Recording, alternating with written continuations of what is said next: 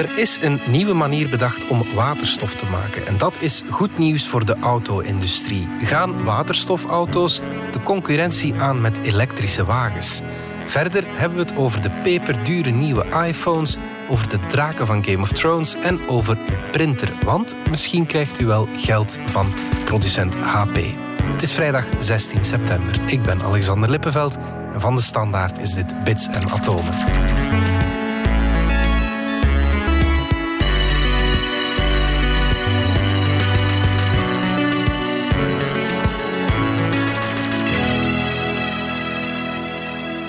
Dominique Dekmijn, technologiejournalist en Pieter van Doren, wetenschapsjournalist. Dominique, laat ons beginnen met het uh, technieuws van de week, van het najaar misschien. Dat kwam uh, deze week weer van Apple. De nieuwe iPhones zijn weer hetzelfde, maar toch een beetje anders.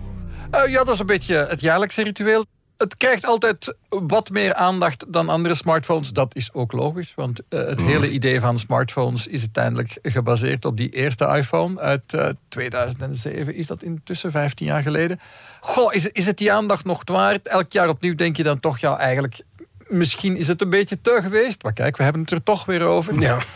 Um, het onderwerp dat, dat veel mensen dit jaar is opgevallen is gewoon... Ja, en specifiek voor België, uh, want de prijzen zijn in elk land een beetje anders, gek genoeg.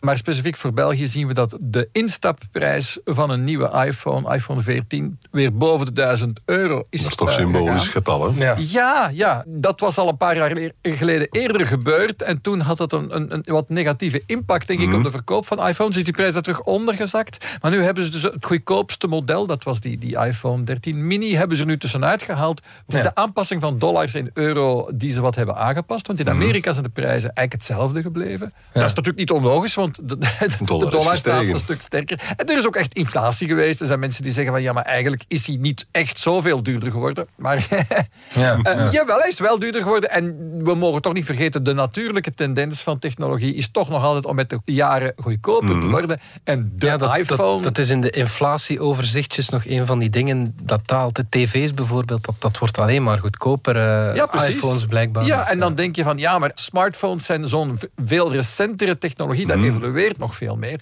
Maar dat kun je nu na 15 jaar... Vind ik ook, ja. Eigenlijk niet meer zeggen. Dat je dan heel specifiek het signaal stuurt van wie die van dit jaar wil hebben, moet boven de 1000 betalen.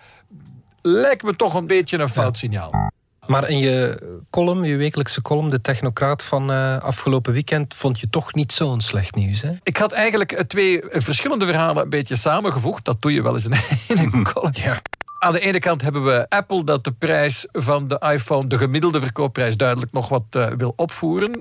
En daarnaast heb je Europa dat graag zou willen de smartphonefabrikanten verplichten om hun toestellen duurzamer te maken. Zowel in de oude als de nieuwe betekenis van het woord. Dus Europa zou willen vragen, dat is nog maar een voorstel, het staat nog ver van goedgekeurd te zijn, maar het voorstel van de commissie is dus dat de batterij in een smartphone duizend keer opgeladen moet kunnen worden. Uh, dat is ook ongeveer drie jaar gebruik. En dan moet hij nog 80% kunnen opladen. Dus dan is hij nog, nog net mhm. bruikbaar. Haalt hij het einde van de dag uh, nog net of net niet meer.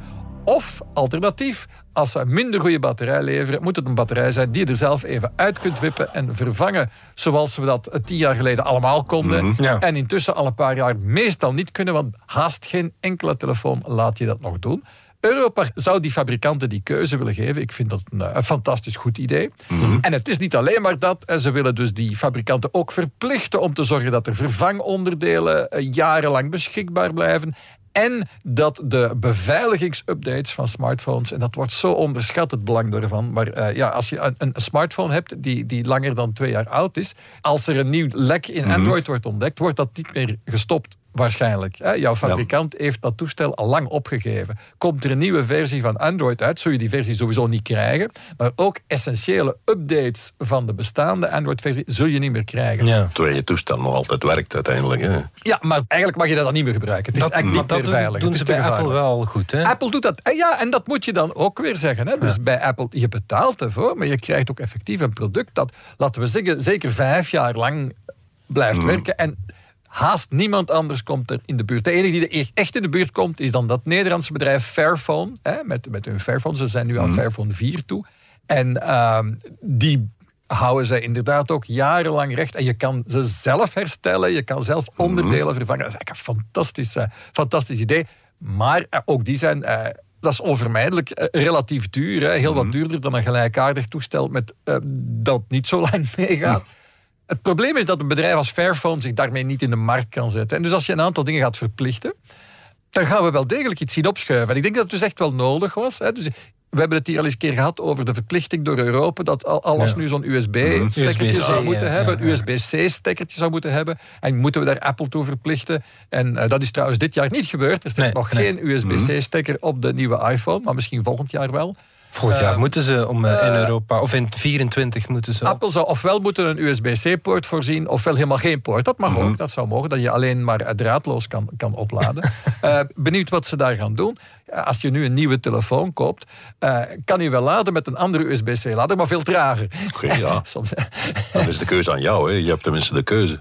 Ja, voilà. Maar dus op zich, daar kochten we eigenlijk niet zoveel voor, denk ik, om, om die USB-C, om, om dat nu wet, wetgevend te regelen. Maar dat idee van we gaan beveiligingsupdates verplichten. We gaan ook bijvoorbeeld fabrikant verplichten om drie jaar lang je de nieuwe Android-versie te geven. Hè. Voor nu, met een goedkoper toestel, krijg je hooguit één keer een upgrade naar een andere versie van Android, of misschien nul keer. Maar dat zou dus eigenlijk verplicht worden. Dat zou een verplicht minimum zijn zelfs. Wat ik fantastisch vind, gaat dat smartphones duurder maken? Ja, dat gaat smartphones duurder maken. Maar ik denk dat dat, dat ook nu nodig is. Dat we moeten beginnen verwachten dat een smartphone... Goh, laat ik er dan maar drie jaar op plakken. Ik, eh, ik denk, denk dat Europa daar nu ook op aanstuurt. Het moet zeker drie jaar mee kunnen. En vijf jaar moet ook kunnen. Dat, dat, dat lijkt me nu echt wel gezond. En het idee van, er moet elk jaar een nieuwe zijn... en we gaan er ook telkens een beetje iets aan veranderen. Goh, moet dat nog wel? Ehm, Het stopt ergens. Hè. Je kunt niet blijven prutsen aan iets dat al goed is. Ja, ja. Op zich is het absoluut niet verboden natuurlijk om er elk jaar weer een iets betere camera in te steken. Dat vinden mensen ook niet erg. Op een bepaald moment zie je het verschil niet meer. Hè. Maar is er dan iets nieuw aan die, eh, aan die iPhone 14? Absoluut, en er zijn altijd wel, wel leuke dingen. Hè. Het blijft een heel innoverend bedrijf. En ja, vorig jaar hadden we het nog op voorhand, heel uitzonderlijk is gehad, over de geruchten die er toen waren over de iPhone Juist, 13. ja. En toen hadden we gezegd van ja, men zegt dat die eh, een signaal naar een satelliet gaat kunnen sturen als je buiten bereik van de gsm-masten bent. Dat bleek dan niet te kloppen, maar het zit er dit jaar wel bij. Dus het was gewoon iets dat ze dus blijkbaar al jaren in voorbereiding hebben en nu wel lanceren. Ik was direct aan het denken geweest over wanneer ga ik nu nog eens ergens verloren in de Himalaya lopen. Niet zo lang geleden is er nog iemand gestorven op de Hoge Veen, omdat hij inderdaad eh, niet meer bereikbaar was.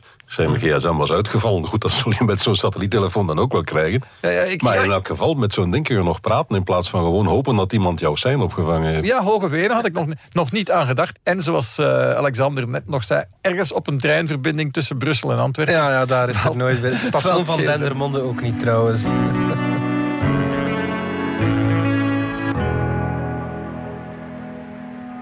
Pieter, de meeste auto's rijden vandaag nog rond op benzine of zelfs diesel. Dat is er wel al uit aan het gaan. En er zijn ook heel wat eh, auto's met batterijen, elektrische auto's. Waterstof is er ook. Dat is nog niet zo hard Mhm. ingeburgerd, maar misschien is er een lichtpuntje. Wel, waterstof is er op twee manieren eigenlijk. Je hebt eh, auto's die met een verbrandingsmotor de waterstof gewoon verbranden. Kleine kans dat dat echt eh, doorbreekt, denk ik. Dat blijft een nicheproduct. Het andere is, in zoverre een nicheproduct dat je het zelfs helemaal nergens ziet, Ah ja. is om die waterstof te gebruiken in eh, een toestel dat elektriciteit levert. En dan de elektrische motor van de, de auto aandrijft. Dus je vervangt de batterij door een waterstofgenerator. Ah, Waterstof als opslagmiddel dan. Maar zoiets, het leuke ja. van die waterstof is inderdaad dat je dus energie in opslaat. En een batterij is eindig, Ja. heeft een bepaald formaat, kan in brand vliegen, bla bla bla. Ja. Waterstof, goed, als, als de tank te klein is, maak je hem een beetje groter en het is opgelost. Hè. Je Ah, kunt ja.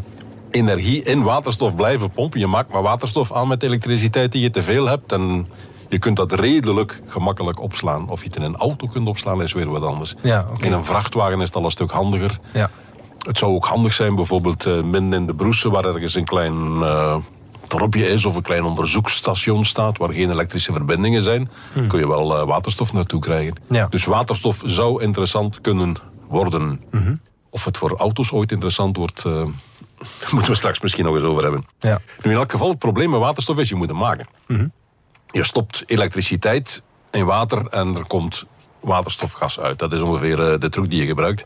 Alleen het is niet heel efficiënt op dit moment. Eh, je moet dure elektriciteit gebruiken om weinig waterstof te krijgen. Dus men probeert dat, die techniek eh, op te krikken. Mm Een van de manieren is met titaandioxide een uh, witte kleurstof. Als je die in hele fijne korreltjes in water doet en je schijnt er met zonlicht, voldoende sterk zonlicht op, ja. dan wordt het water ook gesplitst. Oké, ja, ja, ja. Dat zou goedkoper moeten zijn, maar het heeft ook weer nog zijn praktische kanten. Oké, we zijn er nog niet. Mhm. En ja, chemici blijven dus uh, verder prutsen. En uh, nu is er weer een club die een nieuwe manier aangekondigd heeft. En die werkt met aluminium en gallium. Aluminium, dat zou je zelfs uh, volgens hen gewoon het aluminiumfolie kunnen halen. Ah, ja. Dat is iets dat nu gewoon weggegooid wordt. Ah, ja, dat wordt niet hergebruikt. Mag trouwens niet eens in de blauwe zak. Helemaal niet hergebruikt. Ah, ja, nee, gaat gewoon in, in, de restafval. Uh, de dunne, je mag wel aluminium bakjes van pizza's en zo in de, de blauwe zak, maar geen aluminiumfolie. Ah, ja, dat wist ik dat niet. is te fijn, dat uh, brandt te gemakkelijk, schiet te gemakkelijk in brand. Ja. En het wordt bovendien te gemakkelijk verward met plastic flessen. Ja ziet er ook uh, verfrompeld en uh, glimmerig uit. En je kunt het even goed met een stootje lucht van de band blazen, zoals men nu met plastic flessen doet. dus ja, enfin. Ja. Aluminiumfolie wordt niet gebruikt, zou daarvoor kunnen gebruikt worden. De truc is om dat aluminium dan in hele kleine deeltjes eh, te krijgen, nanodeeltjes, die vlot reageren met water. Mhm. En daar helpt dat gallium dan weer bij. Okay. Gallium is een metaal dat een beetje moeilijker te krijgen valt. Maar goed, het zit hier en daar wel in elektronisch afval en zo. Oh ja, okay. En met die twee samen ga je dus waterstof kunnen maken. Mm Alleen moet nog blijken hoe praktisch uh, zal dat gaan. Dit is nu een uh, test in laboratorium. Kun je dat opschalen? Hoe duur wordt dat? Uh, hoe makkelijk slaat dat materiaal op? Want dat aluminium zo fijn verpoederd is heel brandbaar. Ja. Dus je moet het bewaren onder cyclohexaan. gebruiken ze nu een stof die waterafstotend is. Dus er zijn wel wat praktische haken en ogen aan. Het moet blijken hoe handig het straks gaat worden. Ja. Maar het geeft wel aan dat men blijft proberen om waterstof goedkoper te maken. Dat men nog altijd ziet dat in waterstof misschien de toekomst ligt. Ja. Omdat het zo'n handige misschien... opslagbron is van energie en je zo gemakkelijk kunt transporteren naar waar je ze nodig hebt. Ja, beter dan die batterijen die op zeldzame uh, ertsen uh, daarmee gemaakt worden. Ja. dat, dat is het grote probleem natuurlijk. Dat is inderdaad het grote probleem en dat zou bij waterstof een heel stuk uh, minder zijn. Oké. We gaan er even uit voor reclame. Wil jij je passie omzetten in Lego-stenen? En wil je iets verwezenlijken? Met je eigen handen. Het plan uitvoeren, blad na blad, stap voor stap. Super gefocust. Je bent in het moment. En je ziet het voor je ogen groeien. Lego bouwplezier. Dat is toch het schoonste wat er is? Wil jij ook je passie omzetten in Lego-plezier?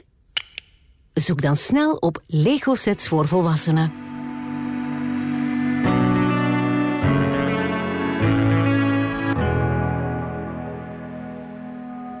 Dominique, ik weet niet uh, wat voor een printer jij thuis hebt. Wel, het is een Hewlett Packard, uh, een HP. En dat, uh, dat zeg ik er meteen vlotjes bij, omdat het omdat we het daarover gaan hebben, over HP-printers ja, Want dat is goed nieuws, dat je een HP eh, hebt. Ja, eigenlijk wel, in dit geval. Uh, want het kan een klein beetje geld opbrengen. Het zit namelijk zo, er was al lang een klacht van een aantal consumentenorganisaties, waaronder testaankoop tegen HP. Want die hebben een aantal jaar geleden, het is ondertussen al zes jaar geleden, iets uh, nogal geniepig gedaan. Hmm. Dat ik mezelf nog een technologiebedrijf dat iets geniepig Er was een update plots voor de software van je HP-printer. En als je die update installeerde, dan kreeg je iets wat Dynamic Security heet. Je printer werd nog beter beveiligd op een hmm. dynamische manier. En betekende eigenlijk dat zo gauw je die software had geïnstalleerd, dat inkt cartridges van een ander merk, die niet van HP zelf waren, hmm. niet meer zouden werken en een foutmelding uh, zouden geven. Mensen werden daar niet over gewaarschuwd. Dat dat was wat er werkelijk ging gebeuren. Ook als je zo'n toestel uh, kocht, werd je niet duidelijk geïnformeerd van ja, hij gaat dan zeggen dat, het, dat die cartridge beschadigd is. Hij geeft je dan een foutmelding, maar eigenlijk mm weigert hij gewoon cartridges waar niet een echte chip van Hewlett Packard in zit. En die chip zit daar officieel om een of andere reden, maar eigenlijk alleen maar om te herkennen dat het een echte HP is. En dus om te beletten dat je inkt van een ander merk zou kopen. Ik, ik heb dat ook gehad. En ik dacht dan... Ja, veel mensen hebben het gehad. Ik, ik dacht dan van, ja, dat... dat dat, het werkt gewoon niet. Maar, Ja, heb maar het was verkocht. Te goedkoop, ja. printer. Ja. het was, Ja, natuurlijk. Ja. Voilà. Dus, en, en daarvoor werkt het wel. Hè. Dus het- ik, ik, had, ik, had, ik heb dat rond diezelfde tijd ook gehad. En ik moet dus zoals veel mensen op zoek naar dat factuurtje. Mhm. Want eh, HP heeft een schikking getroffen. Dat wil zeggen dat ze geen fout bekennen of zo, maar een schikking getroffen met een aantal consumentenorganisaties. Ook met testaankoop, ook voor België. En dat als je toen opeens een cartridge had gekocht van een ander merk en die in je HP-printer gestoken en die bleek niet te werken en je kreeg een foutmelding, dan krijg je eigenlijk geld terug. Namelijk eh, v- 50 euro als je kunt bewijzen dat je in die situatie zat. En afhankelijk van wat je dan voor inkt betaald hebt en misschien andere schade die je zou kunnen hebben ondervonden, kan je tot 95 euro zelfs krijgen. En dan mo- moet je een eh, formulier invullen. Ik denk dat je dat terugvindt op de website van Test Aankoop wel. Het is wel veel moeite, hè, Dominique? Ja, je moet vooral die papieren nog terug zien te vinden. Ja, dus ik ben- dat bonnetje nog. ja, ik weet dat ik mijn inkt altijd online koop. eh, maar was het via bol.com? of was het met de Coolblue? Of was het op bij 123 Inkt? eh, zo, zo die Ja, website. HP zal het niet geweest ik weet het niet meer. Moet het nog terugvinden. Maar ik beveel iedereen aan ook effectief, als zij zich herinneren, ook in die situatie te zijn geweest, om eens even te kijken. Want het is maar heel zelden dat we eens wat geld terugkrijgen van als we het zo uit, uit onze zakken halen. Want die situatie met inkt van printers. eh, het is en blijft een schande. Hè. Laten we dat nu gewoon, gewoon Ja, zo nog eens zeggen. absoluut, ik heb in de tijd in een column eens uitgerekend dat sommige van die inkt cartridges die je dan van het merk zelf moest kopen. Je moet altijd goed kijken op het doosje. Wat zit daarin? Soms is dat maar 6 milliliter. Het kan zelfs nog minder zijn. En dan vingerhoedje 20 nog niet. meer. Inkjet inkt is ongeveer de duurste vloeistof ter wereld. Die wordt verkocht aan, in sommige gevallen, is dat tot een 6000 euro per liter bij je kan betalen. Het zijn, het zijn waanzinnige bedragen. En dat kan alleen maar, ja, omdat, omdat die fabrikanten hun markt afschermen. Als je een printer koopt van 50 euro, dan weet je zeker eh, dat die printer meer dan 50 euro waard is. en dat ze die tegen verlies verkocht hebben en dat ze het gaan inhalen op die inkt. Dat weet je. Dat is een systeem waar je dan eigenlijk een beetje medeplichtig aan wordt. Maar Ik vind persoonlijk hè, dat niemand een printer mag eh, kopen voor 50 euro. Die, die prijs is te laag. Dat toestel gaat nooit hersteld worden. Het gaat onmiddellijk weggegooid worden als er ook maar iets aan hapert. Eh, en dus dat je koopt te- beter een printer van eh, 200 euro en dan is je inkt misschien ook goed, goedkoper. Ja, En dat ga je merken. end- Dat ja, ga je ja, ja. heel goed merken. Hè. Als, je, ja. eh, als je een printer koopt, hè, kijk niet naar de prijs van de printer. Vergeet de prijs van de printer. Het echte geld dat je gaat betalen is die inkt. Kijk naar welk type cartridge die printer neemt. Kijk of daar generieke, merkloze alternatieven voor bestaan. Maar kijk vooral wat, wat de prijs per milliliter is van de grootste cartridge zwarte inkt die je ervoor kunt vinden. hè. En, en probeer die prijs ja, zo ver mogelijk onder de 6000 euro per liter te krijgen. nu zo, en effectief, die, die, die, dat punt zit rond die printers van een 200 euro. Va- Vanaf 200 euro heb je een printer waar... eh Hewlett Packard of Epson of Canon al geld aan heeft verdiend. En dan kost die inkt plots pakken minder. Dat is al heel goed. Nog beter is dat je gaat voor de printers waarvan je de inkt echt kunt eh, bijvullen. Want die bestaan nu ook. Die toestellen kosten nog iets meer. Maar En weet is- je wat nog beter is? Je gewoon op je computer kijken. Niet te veel afprinten. Niet te veel afprinten. Ja, ja, maar Dominique, goed, oké. mijn, eh, zeg ik hier inderdaad duurzaam met zijn. prints voor, mij, voor mijn neus. Print zo weinig mogelijk natuurlijk. Maar als je, dat, maar als je dat toch print, eh, denk dan aan een printer die wat langer meegaat dan, eh, dan zes maanden. Kijk vooral de prijs van de inkt. En ja, eh, houd er rekening mee dat die praktijken, waarbij dat, eh, die, die, die fabrikanten hun, hun markt afschermen met technieken die op het randje van het wettelijke zijn. Want er is veel juridische strijd over gevoerd. En meestal winnen de printerfabrikanten dat. Ze vinden altijd wel een manier om te zorgen dat ze hun markt kunnen afschermen. Dit keer verliezen ze is en kunnen we er iets aan verdienen. En ik zou zeggen, profiteer ervan. Ja, voilà. Don Quixote is ook blij.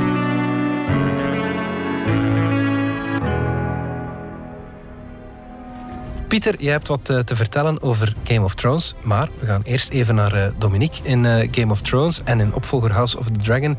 Daar zijn heel wat draken te zien. Kan je die dingen eens beschrijven? Ja, ze zijn in ieder geval heel groot. dat is bijzonder opvallend. Ja. En ze spuwen vuur.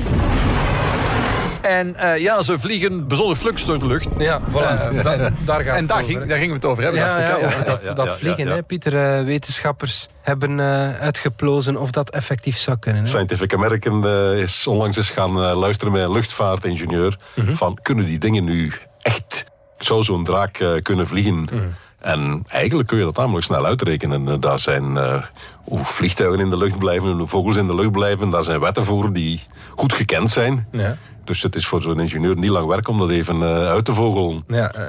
En die is dus inderdaad begonnen met de wet voor de liftcoëfficiënt even uit te tellen. En lift is dus de kracht die je moet geven om jezelf omhoog te krijgen. Om dus, ja, die moet dus zwaarder zijn dan je eigen gewicht, anders kom je niet van de grond. ja voilà. Oké, wat zit er allemaal in? Daar zit in de massa van de draak. Dominique heeft al gezegd, het zijn geen kleine jongens. Nee, gigantisch. Die heeft hij even eh, uit losse pols vergeleken met eh Daenerys, of hoe heet ze? Daenerys, eh, Daenerys, Targaryen. Ja, die, ja. die dus eh, vaak met die dingen vliegt. Ja, Ja. Zet die op een 50, meter 60, kilo. eh, Ja, ja, 60 kilo. Ja, zelfs niet. En eh, kijk dan eens hoe ze eruit ziet in vergelijking met de draak. En dan zegt hij, ja, de draak is vier keer zo lang, Ja. vijf keer zo dik, twee keer zo breed. En er hangt nog een staart aan die ook ongeveer het formaat heeft van Daenerys. Dus alles samen 2,5 ton. Oké, Oké. dat is de massa. Eh, zwaartekracht zit in die vergelijking. Stellen we gelijk aan die van de aarde. ja. Oppervlakte van de vleugels zit daarin. Zeg 4 bij 8 meter. eh, het zou ongeveer zoiets zijn als je alles bij elkaar telt. Staat er ook nog een beetje mee. Kom aan, 36 vierkante meter. En dan heb je nog de overtreksnelheid, heet dat geloof ik in het Nederlands. De laagste snelheid waarbij je nog net kunt vliegen voordat je neerstort. Wat landende vliegtuigen ook hebben. Als je naar de filmpjes kijkt, dan zie je dat hij ongeveer drie seconden nodig heeft om zijn eigen lengte te verplaatsen als hij net aan het landen is. Oké. Dus eh, lengte 13 meter, delen door 3 is 4,3 meter per seconde. Dat is iets van een 15,5 kilometer per uur. Dat is de laagste snelheid waarbij je nog net in de lucht blijft. En dan heb je nog nodig de dichtheid van de lucht, de densiteit van de lucht. Ja, die stellen we ook gelijk aan die op aarde. En als je dat allemaal in die formule steekt, dan krijg je een eh coëfficiënt, een liftcoëfficiënt van 36. Maar goed, ja, leuk hè. Maar dan moet je die gaan vergelijken met, eh, met vliegtuigen. En het lichtste vliegtuigje dat je hebt, zo van die eh, zeilzwevers, waar dan een, iemand onder hangt met nog een eh, motor op ja, of zo, ja, ja, ja. dat soort dingen, die halen een coëfficiënt van 10 keer kleiner. Ah ja, oké. ja. Dus 36 bestaat gewoon niet. Er is niks dat een liftcoëfficiënt van 36 kan leveren. Dat is 10 keer te veel. Ja, oké. ja. Ah, maar zegt die man. We zitten dus met 10 keer te veel. Weet je wat? We gaan in die formule de luchtdichtheid aanpassen. Maken de lucht op, eh, in Ginder Westeros gewoon 10 keer dichter dan hier op aarde. Ja, dat kan. Hè. Als de zomer zeven jaar kan duren Voilà, in, kan. in Westeros, dan kan de lucht ook tien keer dikker zijn. Ja. Dat is ongeveer de, de dichtheid van de lucht die een eh, duiker op 100 meter diepte inademt. Ah ja. En duikers gaan tot 100 meter diepte. Ja, Tegen ja. dan moet je al beginnen speciale luchtmengsels ademen en word je een beetje wel, eh, gaga al, Ja. begint waanbeelden te krijgen en zo, maar dat kan. Daenerys Targaryen was ook een beetje gaga natuurlijk. Eh, nu we toch met die lucht bezig zijn, zegt hij... We gaan eens kijken of we daar nog een beetje kunnen aan prutsen. Mhm. Bij ons is er 21% zuurstof in de lucht. We gaan dat een beetje opvoeren, wat ook zo is bij die ademmengsels die duikers gebruiken. Tot 30% kun je gaan. Hoger niemand begint alles spontaan in brand te vliegen. ah ja. Maar Ginder Westeros, als je die draken bezig ziet, het, het is daar tamelijk brandbaar. Kom aan, 30% zuurstof in die lucht. Dan moet daar nog een inert gas bij. Bij de duikers is dat eh, helium in plaats van eh, stikstof. Maar zegt hij, als we argon gebruiken, dat is een veel zwaarder gas, dan is die lucht van zichzelf al zwaarder en denser. Kom, we steken er argon in. 70% argon, 30% zuurstof. En dan krijg je lucht die van zichzelf al zwaarder weegt. En waardoor de luchtdruk niet meer zo hoog moet zijn om aan die eh, 10 keer van daarnet te komen. Dus met een luchtdruk van 7 atmosfeer kom je er al. En als je dan kijkt, eh, als je die kegelschinner met eh, zwaarden en speren ziet gooien, dat zijn afstanden waar je bij ons de Olympische Spelen mee wint. En dan doen ze daar eventjes uit losse pols. Dus dat bewijst ook dat die lucht daar inderdaad wel dikker was. Ja, dus eh, fysisch kan het met wat gesleutel hier en daar, maar kan het dan biologisch ook? Heeft zo'n draak voldoende spierkracht om eh, zichzelf te doen vliegen? En dan loop je toch ook weer vast. Als je kijkt naar eh, vogels, dan zie je hoe groter de vleugels zijn, hoe meer kracht dat je kunt leveren. Maar hoe groter je zelf ook moet zijn. Ja. En het probleem is, eh, de vleugels worden groter met het kwadraat van je lengte, maar je massa wordt groter met de derde macht van je lengte. Dus hoe meer je groeit, hoe groter je vleugels worden, maar je massa wordt nog veel sneller groter. Ja. Dus er is daar ergens een evenwichtspunt. En dat zit bij de albatros. Kunnen wij met onze spieren nog net halen. Ja. Maar eh, groter dan een albatros moet je toch niet tellen. En op een albatros kun je echt geen mens als eh, bestuurder zetten. Misschien is er nog een vogel die net nog iets groter zou kunnen zijn dan een albatros. Maar je zit echt tegen de, de biologische grens aan daar. Dus we zitten met een biologische grens. Wat kunnen we daar nog aan doen? Wat vogels al nu al doen. We kunnen de potten een stuk lichter maken dan ze zijn door ze hol te maken. We kunnen tanden van been vervangen door tanden van bot. Uiteindelijk, een uh, draak heeft niet zoveel tanden nodig. Je moet vooral kunnen uh, zijn voedsel goed bakken. En ja, uiteindelijk, uh, we zitten in een fantasiewereld. Dus laten we maar zeggen, biologisch kan het niet, maar in Westeros moet het net nog kunnen. Nu, het speciale is eigenlijk dat we dat accepteren. Draken zitten ergens in ons. Het zijn zo ongeveer de enige beesten waarvan we weten dat ze niet kunnen bestaan, maar die toch in alle culturen opduiken. Ja, dat is wel Er is in China geen feest of daar komen draken aan te pas. Ook bij ons, uh, op het Belfort van Gent, staat geen haan, maar er staat een draak. Ja. En die moest de stad beschermen. Die uh, was het symbool voor de, de vurige steden. Ja. Draken zijn toch iets dat in ons zit. In, in Bergen, elk jaar opnieuw. Op de grote markt in Bergen wordt uh, de draak Doudou wordt daar telkens weer verslagen. Ja. En dat is weer gebaseerd op iets dat uh, tijdens de kruistochten gebeurd is. Gilles de, de Chien komt terug van de kruistochten. Beweert daar een eigenhandig een draak verslagen te hebben en heeft de kop mee als bewijs. Hm. Ja, ja, ja. Nu, het was een kop van een krokodil, maar uh, wisten ze toen veel. Draken zitten dus ergens uh, diep in ons. In, in de Engelse folklore, de vader van koning Arthur heette Pendragon kop van de draak. Ja. En in de Arthur-legende is er een witte en een rode draak die met elkaar vechten. Zie je later terugkomen in de rozenoorlogen in Engeland. Waar het, uh, het huis van Lancaster en York vechten met elkaar. De een had een witte roos, de andere had een rode roos als symbool. Ja. En het is op die ruzies dat het hele boek van Game of Thrones gebaseerd is. Ja, ja. Dus eigenlijk aan het begin zit daar een draak. Is de verklaring ervoor dat veel drakenlegendes gebaseerd zijn op uh, skeletten van... Uh... Ja, fossiele, fossiele krokodillen, dat soort uh, skeletten van dino's. Ja, oké. Okay. Good stage one ignition. To explore where no man has gone before. Pieter, tijd voor de ster van de week. We kennen de Hubble-telescoop, we kennen de James Webb-telescoop, maar er is blijkbaar ook de Speculoos-telescoop. Ja. En die heeft iets ontdekt. Ja, Speculoos kan alleen Belgisch zijn natuurlijk. ja dat denk ik dan ook. Het is ja. een van de producten waar wij internationaal trots mogen op zijn. En het is de Belg eh, Michael Gillon die zijn eh, telescoop, of eigenlijk groeptelescopen, Speculoos eh, genoemd heeft. Ja. Hij heeft ze een wetenschappelijke naam ge- gegeven, maar als je de afkortingen daarvan beetje handig bij elkaar plakt, dan eh, komt daar Speculoos uit. Ja, Had de commissie die die naam goedkeurde natuurlijk niet in de gaten. Ja. Heeft hetzelfde trucje al eens eh, eerder uitgehaald met Trappist. Andere telescoop eh, van hem, die ook weer een chique naam heeft. Maar dus in de afkorting best leuk en Belgisch is. Ja, ja. Hoe komen we bij die speculoos terecht? De, we vinden vandaag zo ongeveer aan de ritme van eentje per dag exoplaneten, planeten bij een andere ster. De Amerikanen hebben een telescoop in de lucht, in eh, de ruimte hangen, test die niet anders doet dan aan dat soort dingen zoeken. Maar alleen, je moet zoiets nog een keer bevestigen. Het is niet omdat je denkt dat je iets ziet, dat je zeker bent dat je ziet wat je Ja, denkt te zien. Ja. Dus Goeie journalistieke reflex ook. Voilà. Ja. Dus Gillon is met zijn speculoos nog eens achter diezelfde ster aangegaan en heeft inderdaad kunnen bevestigen dat daar niet één, maar zelfs twee planeten eh, rondcirkelden. Oké. En het leuke van eh, de zaak is, de tweede van die planeten, en die heet dan nu Speculoos 2c. Om een of andere reden beginnen ze hun planeten te tellen vanaf B. Ja, oké. Die zit dus in de zone waar water eh, vloeibaar kan zijn. Mhm. Wat weer betekent dat de kans op leven daar wat eh, groter is. Zo zijn er een reeks van die planeten hoor. Maar het is natuurlijk leuk als hij eh, door een speculoos ontdekt is. hè. Ja, binnenkort staat er misschien een speculozer aan onze deur te kloppen. Goed. Pieter en Dominique, dank jullie wel. Yes, we've got it. Dit was Bits en Atomen, onze wekelijkse podcast over wetenschap en technologie. Bedankt voor het luisteren. Ken je trouwens DS Podcast al, de podcast-app van de Standaard? Daar luister je niet alleen naar onze journalistieke reeksen, je krijgt ook elke week een eigenhandige selectie van de beste nieuwe podcasts op de markt. Alle credits van de podcast die je net hoorde vind je op standaard.be-podcast. Reageren kan via podcast.standaard.be. Volgende week zijn we opnieuw.